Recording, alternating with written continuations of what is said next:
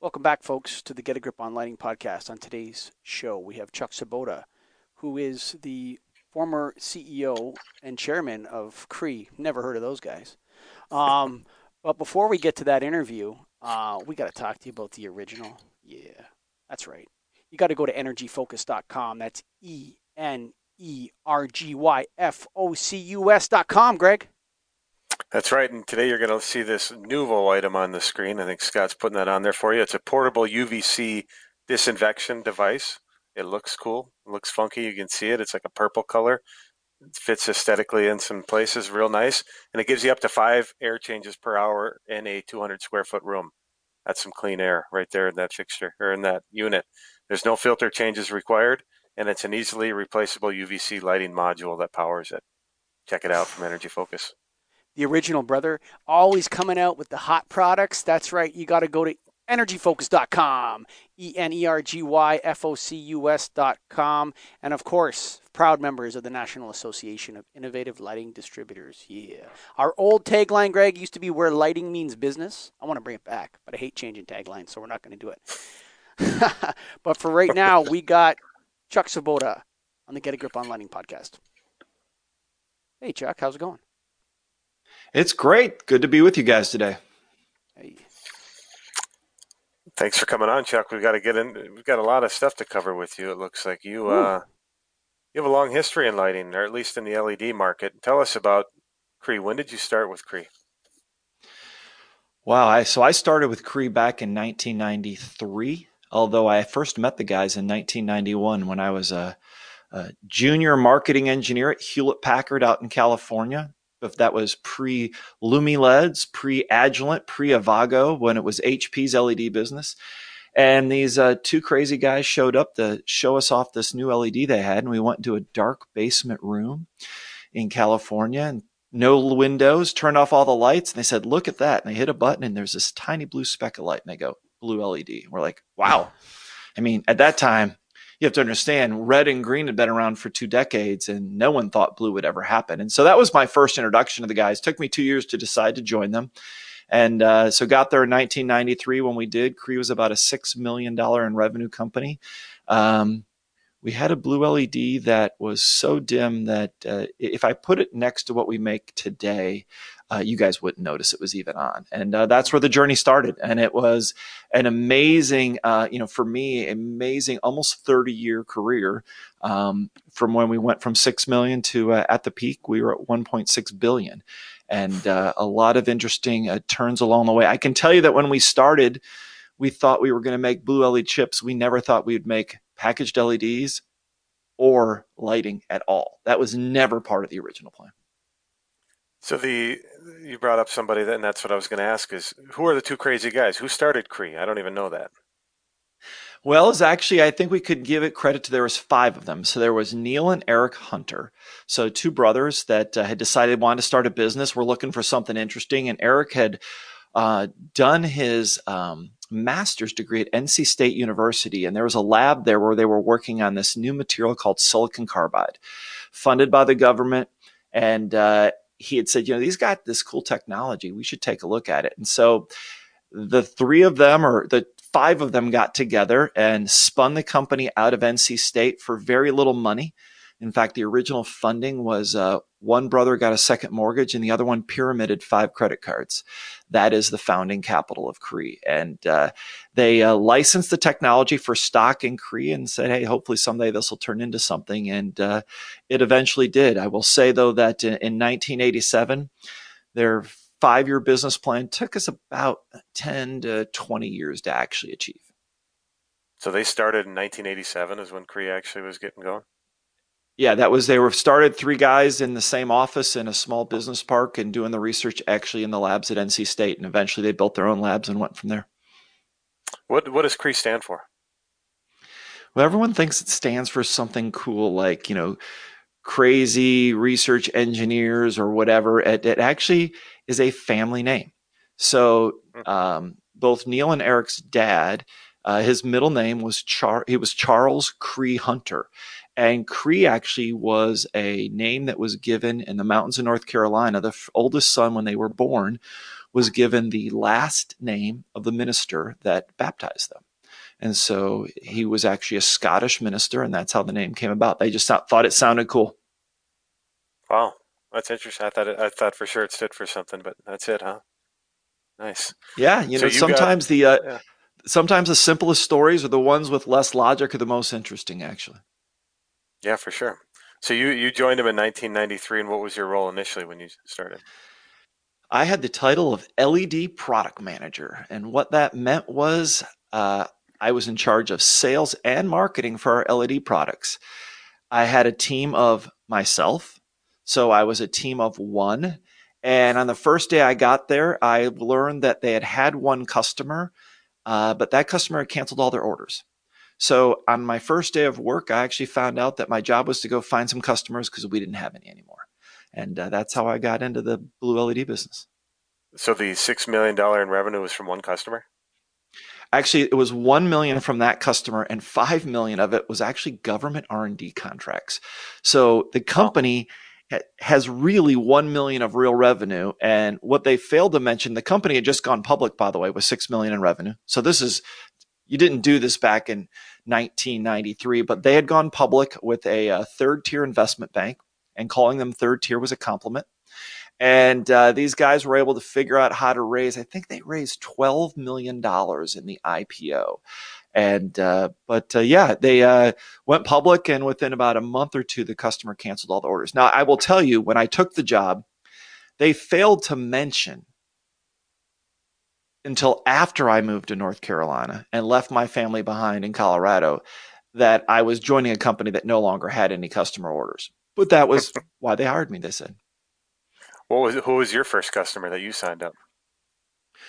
Wow. I, so I spent uh, about six months traveling the world visiting companies that might buy an LED. Um, and our first customer, uh, there was actually two. One of them, we got a blue light designed into the air conditioning indicator in a dashboard of a car through Siemens in Germany. So, you know, you used to have little lights. They're mostly re- uh, lamps back then we and they didn't have one. They, they were starting to go to LEDs, but they didn't have one for blue. So we got our blue indicator light to, just, uh, designed into the air conditioning indicator. And then a company in Hong Kong had come up with a way to make moving signs. I don't know if you guys remember those moving LED signs that used to be in bars around the country that uh, you know would you know that tell you the special of the day. Sometimes they had sports scores. Well, there was a company that had come up with a way to add blue to it, and they had used our LEDs. And so those were the first two. Wow, and took off from there. So you guys, uh, that's one of the questions too with Cree. I've always had. Cree is technically a chip manufacturer. Is that is that what you categorize them as? Wow, I would say originally they were a material science company looking to turn it into some type of a chip. So semiconductors was the space, but really in the beginning, you know, the, for the first three or four years, they had to actually invent the material to then try to invent a semiconductor. So silicon carbide is the base material and it didn't actually, no one had ever produced it before. And so they had this one good result at NC State. And so they actually had to build a core semiconductor material science business, then start to develop devices. The blue LED was the first one. But today, if you look at Cree, they sell, in fact, they've recently sold off their LED business. So today they sell more semiconductors that aren't related to LEDs, power devices, RF devices, but a semiconductor company is probably the way to think of them at its core. And when you started, uh, were you guys getting production from China or were you doing it all in North Carolina or where was it all coming from? Oh no, we everything was done in a small business park in North Carolina. In fact, uh, the company from its early days, the founders were paranoid about someone stealing the technology. So to give you an idea, when I flew out, I was working for Hewlett Packard. They fly me out for my interview.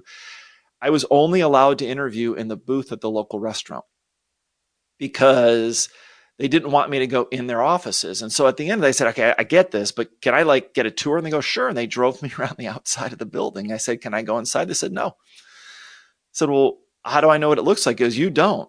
And it said, unless you come work for us, we're not letting anybody inside. So they were, we built everything in the United States, including we designed and created all of our own equipment to then make the semiconductor. So we actually pretty much had to invent every piece of the process to, to make it work. There was no, I mean, there was We were the only company in the world trying to make silicon carbide based semiconductors, which means we had to invent the equipment to do it. We had to invent the physics around how to make it happen and then build semiconductor processes that would then make that possible. And so we borrowed some ideas from the silicon industry, but most of it had to be created along the way. I was just listening to the whole silicon carbide North Carolina University um, government contract research and development grants. And you know, there's a lot of talk about ROI or payback in the in the lighting industry. But I was thinking about it and it's like imagine what the return on investment is for the country of the United States on investing in a company like Cree. Like you think about, you hear a lot about research and development grants and stuff like that, and America doesn't invest enough in research and development, or America needs to invest more, or Canada should invest more. And the reason why is not because you're giving away free money, because there's a massive return on investment for these types of activities if it's done properly. What was it about the way that was it just lucky? Like, do we have to combine another thousand companies that failed with Cree to get the proper ROI on that, or how do you look at that from you know your perspective looking back? Yeah, you know, Cree, and we've had a chance to actually participate from time to time in some uh, government forums where they try to figure out why did Cree work and so many don't. It's actually a great question. Um, our funding specifically came primarily from DARPA. Mm-hmm. And it's had different names over the years. It used to be different parts of the government, but it was really the Defense Department has a budget, and they still do today, where they're looking out 20 years and they're going, what could happen if this were to work? And they're purposely choosing things that are so they're they're they're they have an investment horizon that no you know investor funded business could ever really go after right? They're they're beyond that horizon. And their thought is is that look we know a bunch of this won't work. But if even a few of these work they're transformational. It's kind of a think about the the original idea behind the space program and all the technologies that came out of it. They just said look we're going to try to get there and we'll we'll figure it out along the way. Well darpa continues to do that with all types of technology and actually cree wasn't funded originally because they thought we'd make a blue led the original funding from the government was really built around this idea that we could make rf devices that would enable wireless standards that weren't possible back then really thinking about them primarily as a uh, radar defense application. And the other thing was is the government was very interested in power semiconductors. This idea that if you could if these materials could somehow be invented and commercialized, you would do things with uh, power switching capabilities that just weren't possible. If you look at that investment from the late 80s to today, 5G wireless base stations are almost exclusively based on a silicon carbide base device. But we're talking about, what is that, 30, almost 40 years later? If you look at what's inside most electric vehicles or battery storage systems, those are using silicon carbide switching devices to make them work. So, you know, I think it's a it's probably one of the places where I think government funding has this incredible opportunity. I think where you get into trouble, honestly, is you know we also did a lot of work with the Department of Energy around lighting, and I think when it comes to lighting, one of the challenges we've had in terms of funding things is and I, and I said this to a group of the at the DOE recently is I said I think you guys have decided to become too short-term focused.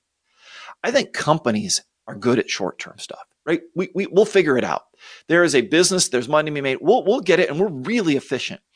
Where you want to push people is, hey, let's go beyond that horizon that a company would consider and let's look for the big things. And I think one of the challenges we've gotten a little stuck on is, you know, we got LED lighting to happen. That was great. We're spending a lot of money now on things that are are they really fundamentally enabling or not? And then one of the examples I would tell you is that we Cree invested a ton of money in a lot of the technology around the science of light, changing colors, how do we affect people's moods and behaviors? It's really interesting technology. The question is, what problem does it solve that's actually a big problem that anyone recognizes, right? How do you translate this to a problem that needs to be solved? You know, LED lighting is fundamentally it's just cheaper at the end of the day, right? It just it, it's a it's a fun in the end what we proved is that you'd spend more money if you didn't use LED lighting. Now, I will tell you in the beginning, no one believed me, but that's a different story. Um, but uh, today, uh, you know, I think some of the things we're chasing are frankly maybe too incremental instead of what's let's do something really big. And you know that would be my that's been kind of my message and the few times I've had a chance to talk to the people funding that today is I think when government's involved they need to be beyond you have to they should be looking beyond what any company would rationally fund. That's when you're going to find the things that are worth doing. But before they do that, I think they should make it as easy as possible to start a business. Um, you know, and to get rid of as much red tape. It's like there's like there, there's two things going on there. There's funding, and you know Canada has the Business Development Bank of Canada, for example. The U.S. has DARPA. I think DARPA is Defense Advanced Research Project Association or something like that. Yes. Yep. Yeah. Yep. So, um, and then you have DARPA, but then you have all these states and municipalities and the federal government putting loads of red tape on people trying to start businesses. So there's it's there, there's a push pull there. I think the priority would be to make it as easy as possible for people to start businesses and to make money, and then to to you know maybe spread some money around into those various areas using a DARPA or using people that are thinking very long term and thinking about, you know, America's security, the Monroe Doctrine, uh, NATO perspectives, and and space and Mars, and people that are thinking about those things to then, you know, sprinkle some money around in different areas. So you know, it's interesting. You, I think you're really describing two very different. Um, objectives, right? One of them is how do we get businesses started? I think there, that's a, a, valid conversation. Then there's another one is how do we encourage investment in disruptive technology that's beyond the horizon of rational business? I think the government's good at the second one. In the first one, I think the red tape comment is uh, is a fair one. We do put a lot of things in the way. At the same time, you know, having had to survive that experience and get around it, I mean, you know, let's talk about LED lighting, right? So LED lighting comes out and they made the standards for an LED light bulb were harder to achieve than for the existing lamps that were in the market at the time. So we're getting ready to launch our first LED light bulb and they decide that an LED light bulb, if it falls on the ground and breaks, you have to prevent the glass from shattering. It's not allowed because if you don't, it's dangerous and someone could electrocute themselves. Okay. But yet, compact fluorescent light bulbs shattered and broke, regular lamps, traditional lamps shattered and broke. And they added these boundary conditions that were frankly illogical. And so I would argue that's bad red tape. That being said, we figured it out.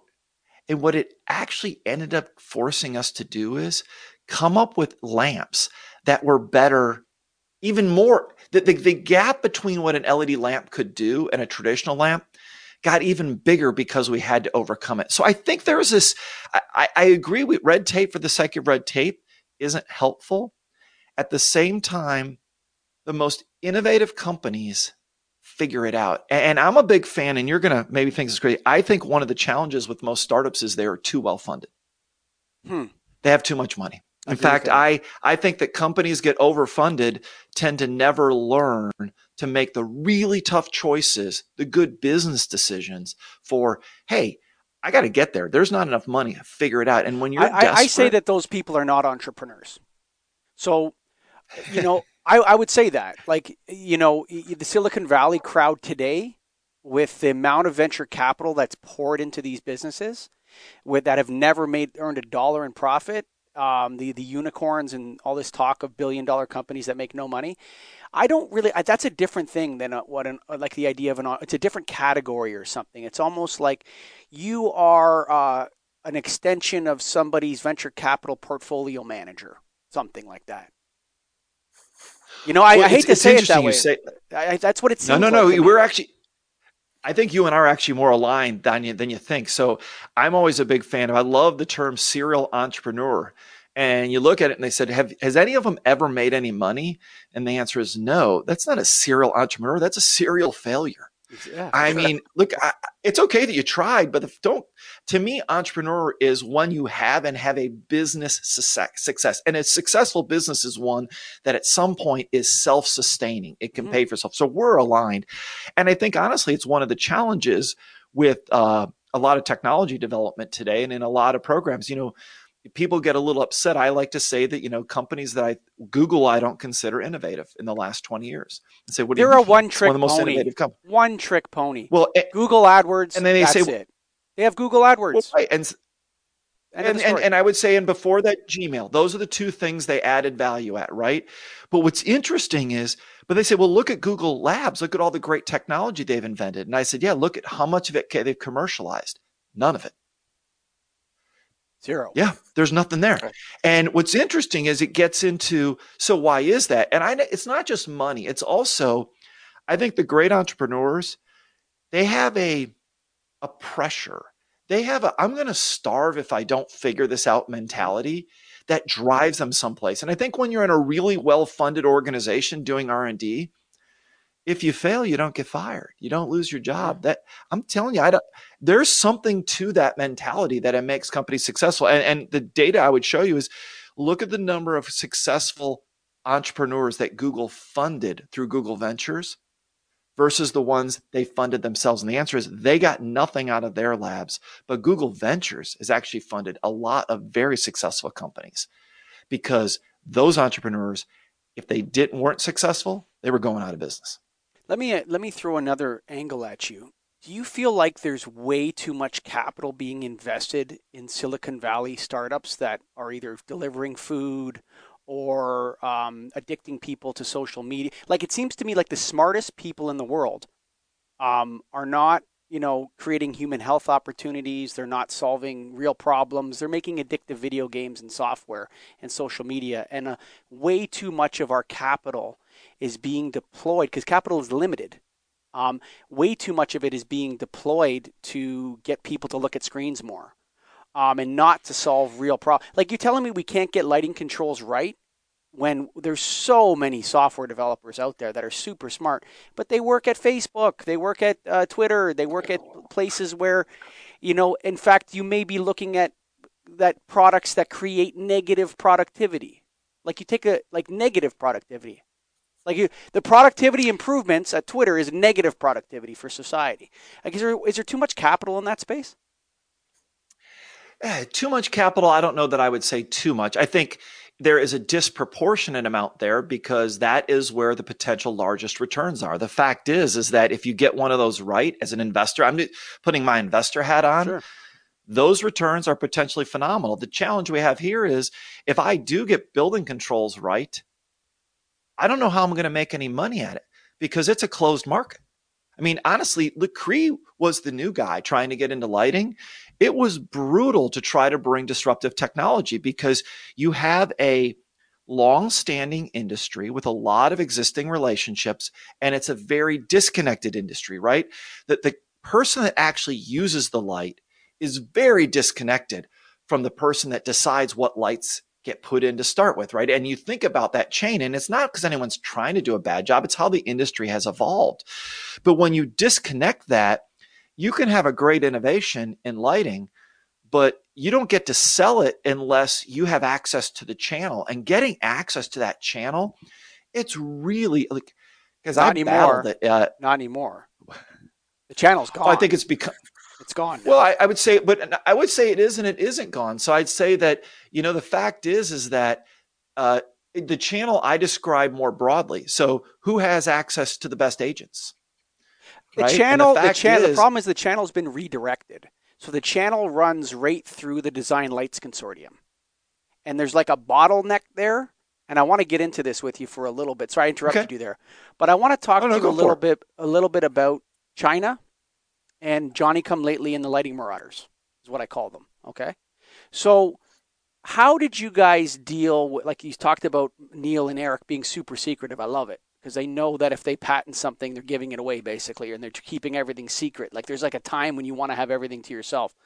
How did you guys deal with China in terms of intellectual property while you were at Cree, and, and did you have any leaks or did you have anything stolen?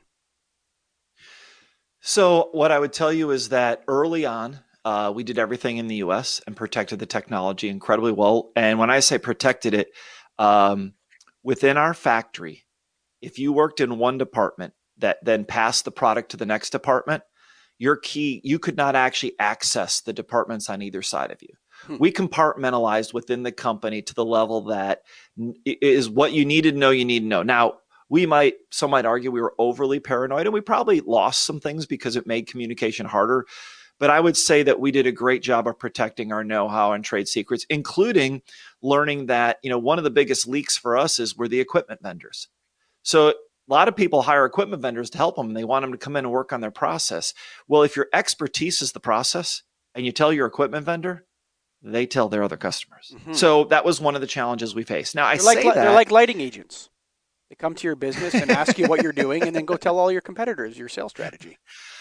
Because that's their business, right? They're in the business of sharing sure. knowledge, right? Whether you like it or not, that's their business model. And so that's, you know, uh, equipment companies are in the business of selling equipment. And if they can help you use it, you'll buy more of it. So, look, I didn't like it, but I think we have to be honest. It, you can look at it and it's a rational problem. Now, that being said, when we became a packaged LED company, we started to make the LED components. We had to go to Asia. There, it was not practical. So we actually bought a company in China and started making the LEDs themselves. So the chips would come from North Carolina, and the LEDs would be turned into a packaged LED, um, you know, semiconductor device that you could design, put on a circuit board. That happened in China. We bought a company, and I think we did a great job of protecting much of the technology. Some of it we weren't gonna, but there were processes we had in rooms there that were cut off from the rest of it. And there were things that had to do with materials or equipment, or we would make the materials or the equipment in the US and send it over. And there weren't, you just ran it. And if it had to be fixed, we would send someone there to do it. Now, I would say that's not unique to China. I would say that's anywhere where you have a competitive marketplace. When co- people leave one company and go to the other, this happens in the U.S. as well. Um, that that information goes with them. So you got to think about that. Um, so I think that was an issue. I think when it got into lighting fixtures, as we got into that process, you know, in the beginning, I think we had some pretty unique technology. I think over time, while our technology was still unique, there were less complicated ways to solve those problems. And so, you know, to be honest, uh, in the last few years of my time at Cree with our Cree lighting business, um, we actually had multiple brands. And the Cree brand was the most high tech stuff, had the most science involved, was all made in the US either at uh, uh, either in Racine or at one of our subcons. Um, and then we had a product line that we brought in under under a different brand that we had actually made in Asia. And what I would tell you is is that those products were every bit to the specs that we guaranteed. They were every bit as good as the specs we guaranteed. Now, were they different specs? Often, yes. We did a ton of qualification work to get to that point, and not every vendor was able to do it. But we were actually able to build two product lines with two different customers in mind. And, and what I would say to you is um, when it was time to install lights, whether they be in the company or even in my own house, some of those were the Cree brand and some of those were the other ones. And they worked just fine. Hmm. And so I don't know that I would say maraud. I mean, so we were in that business. No, you're not. You're not the marauders. Be... So what what happened was the, the, the as the uh, you know in in 2014 you could go over to China with a hundred grand and you were a lighting manufacturer. Um, the next you know two weeks later or whenever the container arrived, and then you know you, it was very simple to get certification, uh, get your products on the quality products list at the DLC and this, and what happened to me, and, and this is in my estimation, maybe you can comment on this. Um, the uh, what happened was that uh, the brand awareness or the difference between lighting brands, whether it be Cree, whether it be Cree's uh, private label brand, where they don't want to put their name on, whether it be uh, GE or whoever is on the box, and company X that just brought their container in last week, was that they all were DLC, they're all DLC certified. And so the customer doesn't care because it, uh, it gets a rebate and it's on the QPL. And this caused a lot of devastation to entrenched brands in the lighting business. And now you see it. Um, Cree doesn't really make lighting anymore, neither does GE, Philips, Sylvania. They're all out. They all changed their names. They're all out. And I think the reason for that is the, the wrong kind of government intervention. The government intervention on the customer purchase side, which accelerated technology before it was ready which accelerated, uh, created a lot of problems with LEDs, and um, also eliminated all the leaders in the lighting business. All the corporate leaders are gone now. And there's like listen, there's many associations. The NCQLP probably had their funding from GE Philips and Sylvania, Greg, in the past. Probably, yeah, yeah. Yeah, you go to their website; they have no major funders now. Um, so like th- th- this Johnny Come Lately and the Lighting Marauders came in, and they were empowered by this DLC kind of thing. And I'm hitting them hard because uh, you know I, I loved I like the people at DLC. I'm not criticizing anybody personally. I'm just observing what I believe happened in the last ten years. And I think the channel went through the DLC and it caused a lot of problems in the industry and for end users. What are your thoughts on yeah, that? Yeah, so look, I, I yeah, so a couple things. You know, we were really early in this, and you know, we were the guys that first came out with the five year warranty, then the 10 year warranty. And for us to do that, our we couldn't do that as a public company without a bunch of science to prove that out. Mm-hmm. And I would tell you, it was hard because and what we knew early on was especially I would say we actually saw this on the lighting fixture side before we saw it on the lamp side, which was you know, and, and we'd see it in outdoor lighting, especially people would throw a bunch of LEDs in and claim they hit the specs. But we were testing those LEDs along with our own, and we knew that those LEDs because of the materials. It, what was happening is we were putting LEDs into places they had never been put before. And those products met oftentimes would meet those specs up front but understanding the physics and the material science behind what was going to happen over time that they were going to degrade and so you'd get you know some of the lights that turn yellow or greenish or you saw some that would just go out because it was shoddy so there was everything from shoddy manufacturing to just not understanding the science mm-hmm. I think that's the nature of any business. I think what DLC was trying to do is say, hey, at least they we think they meet the specs up front. Um, I think there was a real uh, limitation on the back end. You know, when we were sitting there looking at our warranty and other people said they were offering it as well, we're going, we've tested your stuff. Like it, it, it we know what it will do. Now, that being said, um, you know, there was only so much we could say on that side. So I would put that on one side. On the lamp side, I would say it's a little different. So in the lamp business, let's be honest, GE, Philips, and Sylvania did not want LED lamps to happen. True. Agreed. They were resistant to it. Yep. Um, they, I remember making a, I in 2006 made a presentation, said someday we'll do general lighting. And all three of the CEOs of the lighting companies at the time stood up at the same conference and said, Hey, that's a nice young guy from Cree, but just, you know, it'll never happen. The technology we have today is good enough. Customers will never want anything better than incandescent or fluorescent. That was our statement. The customer will. So they were not eager to get into the LED lamp business. Now, they came out with some early stuff. They were selling lamps at 30 bucks a piece. They didn't dim. They were the wrong color. They looked like science projects. No wonder no one did it. And, and you need to know, Cree spent two years trying to sell LEDs and help them be successful. It wasn't until a scientist walked in my office one day and said, Look, I know we're not supposed to be working in this. I know you said we're not going to make LED lamps.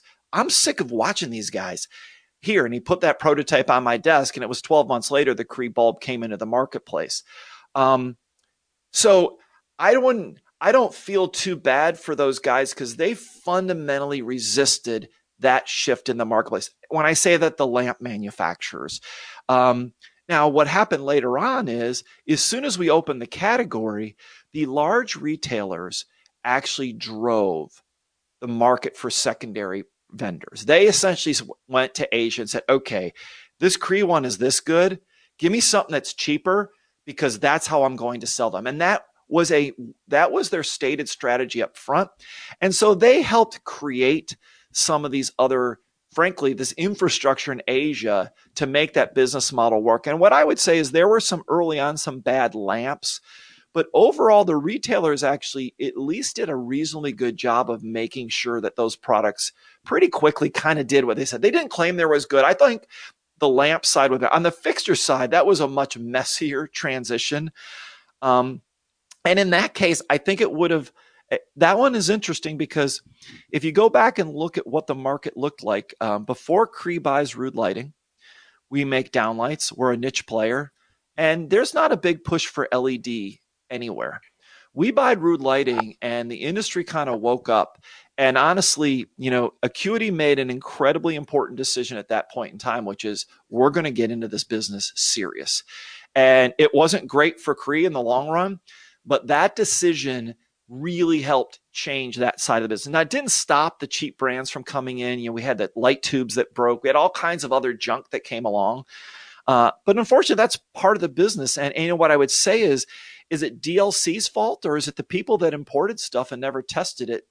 I mean, let's face it, there was a lot of people that made money in the U.S. selling that stuff that probably knew it was junk. They I would say I would say it's the DLC's fault. That would be my response. I would say that because, and here's why. It's not because they did a bad job within their mandate. I think they did what they were supposed to do. The problem was the unintended consequences. So what happened was they didn't realize that DLC was the number one brand in the lighting business. And they and and you know when I asked Tina about this, she won't won't admit that. And then I asked her again, you know, you're the most powerful person in lighting, and you know she like no no no no no we're just all we're doing is this, but that's not what that's not what happened. What happened was the end user customer, the people I talk to every day, is it DLC? Is it DLC? Is it DLC certified? Right to the end user. You have people that buy the lights at a facility that know that all that matters is whether it's DLC, and that's it. Nothing else. The utility doesn't care about anything else. I get my rebate money. And so I don't think the DLC understood, and maybe not even to this point, did they understand that the end user customer was doing two things. One, they were looking at DLC to not for energy efficacy, but for quality. They the end user and which was never what they were right. Never, and what, that wasn't their mandate. Nope. But that's what was happening in the marketplace. The second thing was so, that that if the that if the utility was willing to fund this, then it has to be quality. And those two things happened, and it happened all over North America. And uh, you know they may not like that, but that's what happened, and it's still happening right now. And they don't know that, or they haven't admitted that, or they haven't come to terms with that. Yeah, so I, I, get that. As as the manufacturer that was sitting on the other side of that, I was frustrated with DLC as well. But honestly, I was more frustrated with all the people that we had helped educate about how an LED works, what's really important, what quality is, who then when they could buy something cheaper that as long as it said DLC would jam it down their customer's throat because they could make more money. So while we can blame DLC, there's a whole lot of people in the supply chain that knew exactly what that knew they were taking a risk and were more interested in making money on that job than selling the higher quality products that were out there. Because it wasn't like we weren't very clear about educating people that there was a difference, but we didn't have access to that end customer. And so I, I get it. I, I, agree.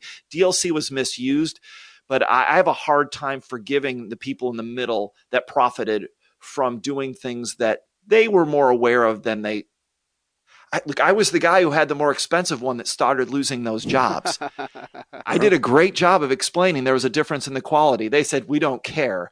We're going to sell this one because I can win the project and make more money. At some point, I have a hard time absolving that part of the channel for their role in that. Do you think that's ever going to change? Are we going to get back to a point where quality is going to matter again in lighting? You know, so what was interesting is that I, I think markets usually fix themselves over time. It's painful. It's ugly. Uh, what'll happen is the people that try to get away with it the longest, eventually their customer is going to go, I'm not doing business with you anymore. So yeah, I think there will be. I think at the other side of it is, I think we have to acknowledge that it's made in Asia doesn't mean low quality. And I think having the brands that are still around saying, let's, let's prove to people. I mean, look, if you, there's testing and I like you guys know I haven't been in the details of the lighting business for the last couple years, but there was plenty of data that was available. If the customer just took a few minutes to look to see, okay, it says DLC, but show me that really what this light is guaranteed at. Show me the test data that says, just like we look at, look, no one designs in a light without looking at the you know the spectrum and where the light's coming out. Okay well look at the reliability data. Is this from a certified lab or not? I mean it's not that hard for a customer to say i want to see it and make sure. Now we need the utilities to care. You're right. You know we need them not to look a blind eye. Um, you know i think and, and part of that is and and you guys correct me if i'm wrong part of this is one of the uniquenesses about this industry is that the person that will suffer from the bad light is not the person that made the decision to buy the light so often. It's a really unique industry, right? Because, you know, guys, we, we were building a new building for Cree. And I get the plans, and the plans had fluorescent troffers in them. and I'm like, what are you guys doing? We're it's an LED lighting factory, and the architect and the specifier, I'm like, what are you guys doing? They're like, well, I wanted to hit the number. And I said, well, wait a minute. And I, I mean, I saw this firsthand. So I think there is a, and I'm not, I'm not, I, guys, I'm not making excuses. I'm not trying to blame anyone. I think there is an education. I, I think if we could work to get the owners and the users of the lights to be more involved in the decision process, this thing would start to clean itself. And I don't mean we have to take out the people that service them, but let's just be more transparent. I think that I think you're wrong about one thing. Um, and that in that it's not. Just it wouldn't be the first time. no, uh, it's not just humans. So, like the, that statement you made that the the people that specify or install the lights are not the ones suffering. I think all living things are suffering from the outdoor lighting um, disaster that has been the last ten years. Um, and I'm not just talking about human beings with light trespass. I'm talking about animals and wildlife and birds and um, and so that's particularly what your statement that you made is particularly true with street lighting and outdoor lighting and dark skies and animals and wildlife, and um, that's a, an issue that you know Greg and I and and the Starving for Darkness podcast, which is another podcast we do, um, is really trying to get the industry to to to just do some internal soul searching about that. Because a lot of people have their heads in the sand um, and the, that problem was made a magnitude worse by LEDs. Not better, it was made worse. So while I, I think we've captured the energy savings and we've reduced the carbon emissions, like that's a positive, a societal benefit is the reduction in carbon emissions. There's still a ton of wasted light. We're using too much of it. It's the wrong color. It's uncontrolled. And um, we need to focus it and get it right outside. And that is a solvable environmental problem, Chuck and it's a mistake the industry made. But I think the industry, there's nothing wrong with saying we made a mistake and now we're going to get it right. And you know what? If we do that, Chuck, there's a lot of light fixtures to sell in the next 10 years. There's a lot of things that we can do that are super positive for the world because this is a solvable eh, light pollution is real pollution and it's actually a solvable environmental problem that we can the lighting industry should take on grab the bull by the horns. What do you think of that, Chuck? Uh, we could have solved it a decade ago. Yeah, for um, sure. Absolutely. The market, the market, forces. Look, we, we were uh, the original. If you look at the original Ruud lighting fixture, we had an optic on every LED. Mm-hmm. We could, yes, I mean, right. if you look at the light control we had, it was exact. And what happened was, is the market went to light bombs, and that became yep. good enough because the customer said that was good enough. We also, boy, I, I want to say seven or eight years ago, we came out with a, we could have tuned the light to any spectrum you wanted. We even offered it to some people. And it was like, yeah, you know, and, and we did some tests. Even here in Raleigh, I remember doing some tests where they had some neighborhoods that didn't want LED lights, had the color. So we actually built them a different color spectrum light to see if they got a different reaction from the from the neighborhood. And they did. But we were never able to get traction around quality of light. And, and let's just light pollution is one aspect of quality of light. It's it's totally controllable, right? That's the magic of LEDs. The challenge we got is that as it went mass market, it was dumbed down. It was about the cost. And, and look, and there is a cost. And the fact is, I think one of the things we often forget about is the lighting industry can't do this on its own unless the customer is willing to spend the money or we don't charge them extra for it. Like that's the other thing we could do, right? The, the innovation of LED is at one point everyone assumed it would always be more expensive, right? It's actually not. not like yeah. think think about how crazy that is. Let's go back a decade ago. LED lights are the lower cost solution, um, so it's possible. It's just a matter of. I think the industry has a role, but I think the it's we have to get the the customer to care about this issue or find an issue they do care about. And one of my, as you guys know, I spent the last few years talking a lot about innovation. One of the challenges we have is in innovation is there are things we want to have happen and there's problems we care about, but the fact is the customer doesn't care enough about them. And so we need to do this in a way where the customer does care. Mm-hmm. And the reality is is that LED lighting was originally going to save energy. And when we started down that path, a very small percentage of people really care about saving energy. It's a very small percentage. Almost everyone cares about saving money. When LED lighting was truly about saving people money, they cared. And so I think for dark skies or whatever, light pollution needs to become an economic phenomenon and it'll get done. As long as it's a you and I are debating is that more important than some other thing we should fund? Sure. I think you I think you it, it will struggle and and I don't think it I think it can be done and we can hit the cost objectives. But I think we've got to go about it that way. And, and let's just go to building controls since you mentioned it earlier. Another example. Building controls make lighting cheaper, especially if you do them sure. in a very logical way. And I don't even know if Cree makes this product anymore, but if you go back and look at SmartCast, our idea with SmartCast was this why would you make controls complicated? So, literally, we made light fixtures with controls that you didn't do anything, like they self installed. Mm-hmm. And so, literally, like the electrician puts them up, you hit a button, the system would set itself up. We struggled like crazy to get that product sold. And you know who liked it the least? The end user? No. who? Distributors and installers. Yeah. We hate yeah. controls. Yeah, yeah. Uh-huh. Distributors well, and but, installers hate controls. But but think about we but but think about it. it's a trend. We could add real value and the control was you didn't need to know anything about the control. It, it like Yeah, it always we, sounds that way.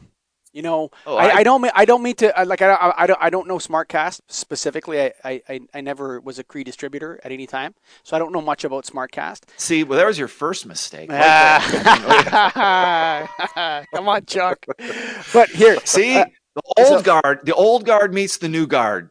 Yeah. Well, you know what? I, I was told those. I had a lot of promises, promises from controls companies that made different kinds of sensors, and uh, you know, it turned out it didn't work couldn't see through smoke. Uh, turned out that uh, you know that um, the microphone actually heard more than they said it did, and there's all manner of things that self-commissioning controls when you start getting into the applications can be problematic out of out of the factory, out of the lab, into the real world. You know, and, and distributors have all like as soon as you start doing controls, Greg, you know you're going back to the site, no matter what it is, right? right. But but, but, but, but, go ahead. But I want you to take that soundbite. Your soundbite is perfect I want you to go back and listen to that soundbite when we're done. Okay. And realize I've never tried SmartCast, but I know controls are a pain in the ass. They never work right. They always have more problems. I do a lot That's of controls. Exact- don't get me the wrong way. I do a lot of controls. No, no, no, no most no, distributors don't want right. to do controls, including me. But I'd rather not. But I do a lot. Are, right. And my point is because our approach to controls is completely stupid. Yes, like, agree with that. Controls are not an add-on. It is an integral part of the interaction with the light. And mm-hmm. so the fact that someone has to commission controls and someone has to spend extra money to install the controls and someone has to go back and service the controls, that's not a value add. The whole point of controls is to make that all go away. Yes. And was SmartCast perfect? No, but it was a fundamentally different value proposition. It scared the shit out of people because they couldn't get paid for it.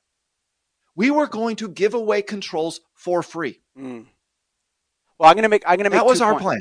I have to. I have to yeah. say something. And so my point though is, is yeah. And, and so, and my point being is that was it perfect? Probably not. We just got started with it, but where we were going, and it wasn't meant to be like you have to buy this control. So it, this is no, that you just buy the lights and you get the benefit.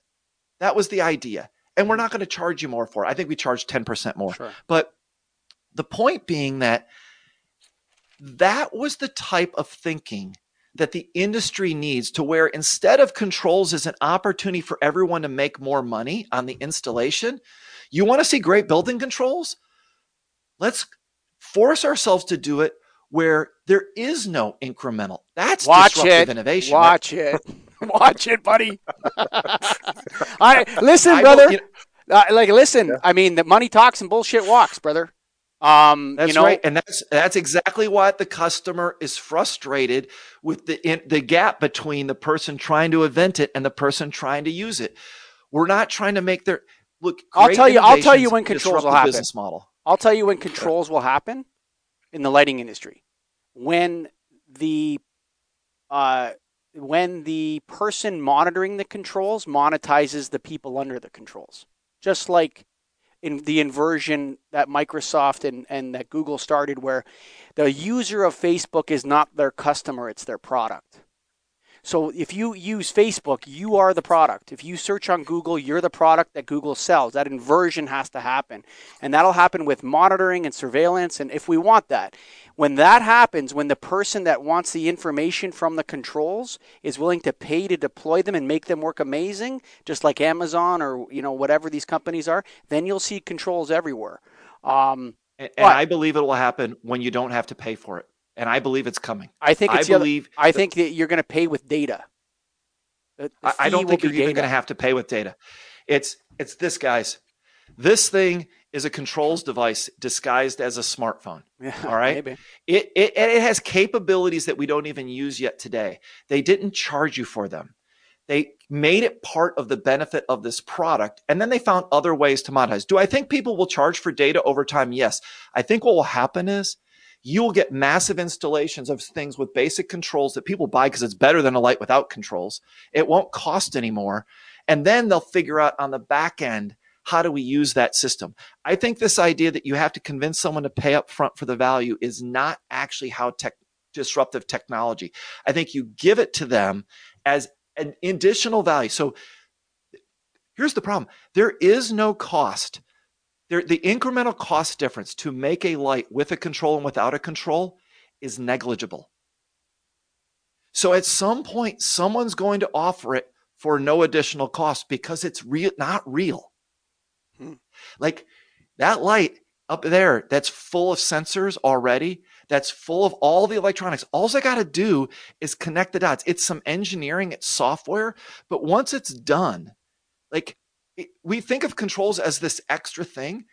Every light fixture can be a f- controlled fixture and it doesn't require anything extra in the long run. Now, we maybe aren't there, but we were way closer to that five years ago than anyone thinks. That being said, we couldn't sell it. And we couldn't sell it because we didn't find a way for the people that sold it to benefit from it. That would be my argument. Mm-hmm. There was an incentive for you, for example, to how do I want to make every job a controls job because it's good for me and good for my customer? There wasn't that connection. And well, there's certain there's I certain think, applications that are amazing for controls, and like on from a customer energy saving whatever perspective, there's certain applications. Rack aisles, for example, excellent. Almost all rack aisles should have uh, even a basic sensor in them. But there's other applications where the controls just don't add any value. You turn the lights off, but if they don't the cost, the, the, the question though is is so if I could have lights that turn themselves off automatically at the end of the day for the same price at ones that don't, why wouldn't I put the other ones yeah, in and I get the data? I agree free? with you. Yeah, I agree. That's but, where know, I think no that's issues. where we're going. As long as there's the no controls. issues with that, brother. yeah, yeah. So here, I think here's that. what I would say. I think the lighting industry needs less disruption. I think it needs less innovation, and it needs a lot more reconciliation. Okay, that's what I think.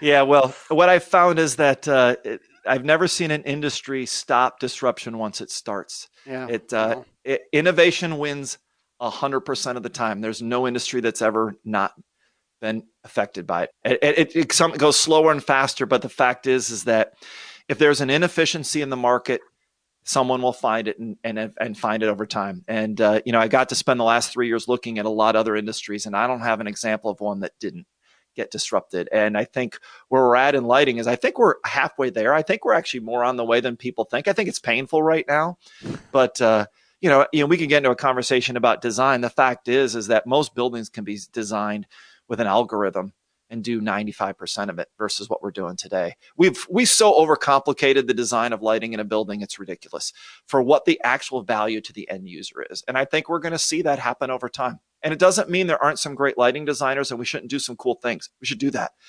That's a much smaller percentage of the market than where the majority of lights are installed today. And so, you know, that was a conversation I recently had, which is I really think we're going to see this the algorithm side of lighting design is going to radically change. And actually, it's going to reduce the complexity of what people buy. Because the fact of the matter is, the number of options that you offer to a customer to solve their lighting problem is so far beyond useful or value added other than the fact that people like to look at lots of things. Mm-hmm. It is lighting is in the retail business they would claim lighting is unshoppable. There's actually so many choices it's impossible to figure it out. And I think, you know, I really do think the lighting industry over time we will see less options. I do think quality will work itself out. I think I, I, agree your point that we've seen some bad stuff come, but I think those things usually fix themselves eventually. They, the guy that screws you over a couple times usually gets figured out. At least that's been my sense. Um, but uh, I think we're going to end up in an okay place. But I do think it's a somewhat simplified in terms of the amount of the amount of different variations of the same thing we need. I think is is going to change. I just I don't I don't see a market that will continue to pay for that long term. That's at least my opinion as an outsider. I think it's you're trying to uh, like you. It, it's almost like there is a what you're talking about is the drive to commoditization, including controls. That's what needs to happen. Like this has to become a commodity, just in everything, and it simplified, and that's what it is. And I, I would agree with you on that. Chuck Swoboda, thanks for being a guest on the Get a Grip on Lighting podcast, my friend. Guys, it's been a lot of fun. Thanks for including me and uh, good luck on your journey. And hopefully, some of the things I said will come true. And you can call me back when half of them don't, because I know that's going to happen. awesome, man. And folks, if you made it to the end here, uh, we got to tell you real quick about the original. That's right. Energy Focus. That's E N E R G Y F O C U S dot com, Greg Eric. That's right. Their Nuvo portable UVC air disinfection device can recycle the air up to five times in a 200 square foot room in an hour, no filter change, easily replaceable UV light, and aesthetically pleasing. Ooh, come on, man. And go to, you know, proud members of the National Association of Innovative Lighting Distributors, NAILD.org. Come on, man. If you don't join Nailed now, I don't know when you're going to, but that's what Chuck's talking about. You got to come and join the team. That's right. Team Nailed. Get in here.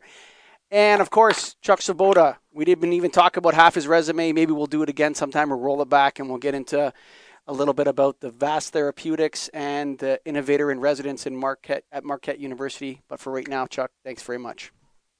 My pleasure, guys.